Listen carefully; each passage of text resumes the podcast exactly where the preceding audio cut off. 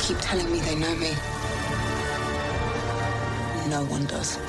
42 years ago, George Lucas introduced us to a galaxy far, far away, and now director J.J. Abrams finishes the saga in Star Wars: The Rise of Skywalker.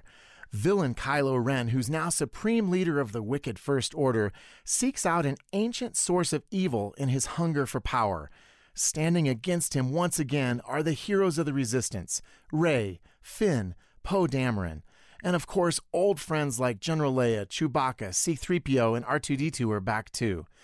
At the heart of the final episode's fast-moving and complex plot is Rey's struggle to embrace her calling as a Jedi.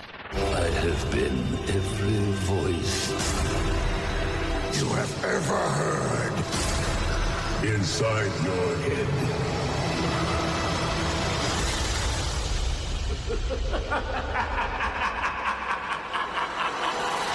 The content here is mostly what fans would expect. Lightsaber battles, laser blasts, and exploding spacecraft claim many victims.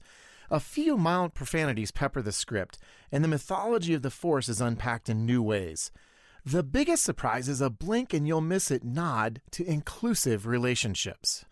For fans, I think it's a satisfying conclusion.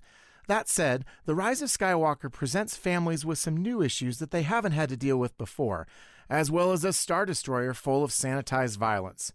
So I'm giving Star Wars: The Rise of Skywalker a less than stellar 2.5 out of 5 for family friendliness. You can read the full review at PluggedIn.com/radio. Plugging you into the movies, I'm Adam Holtz for Focus on the Family's Plugged In Movie Review.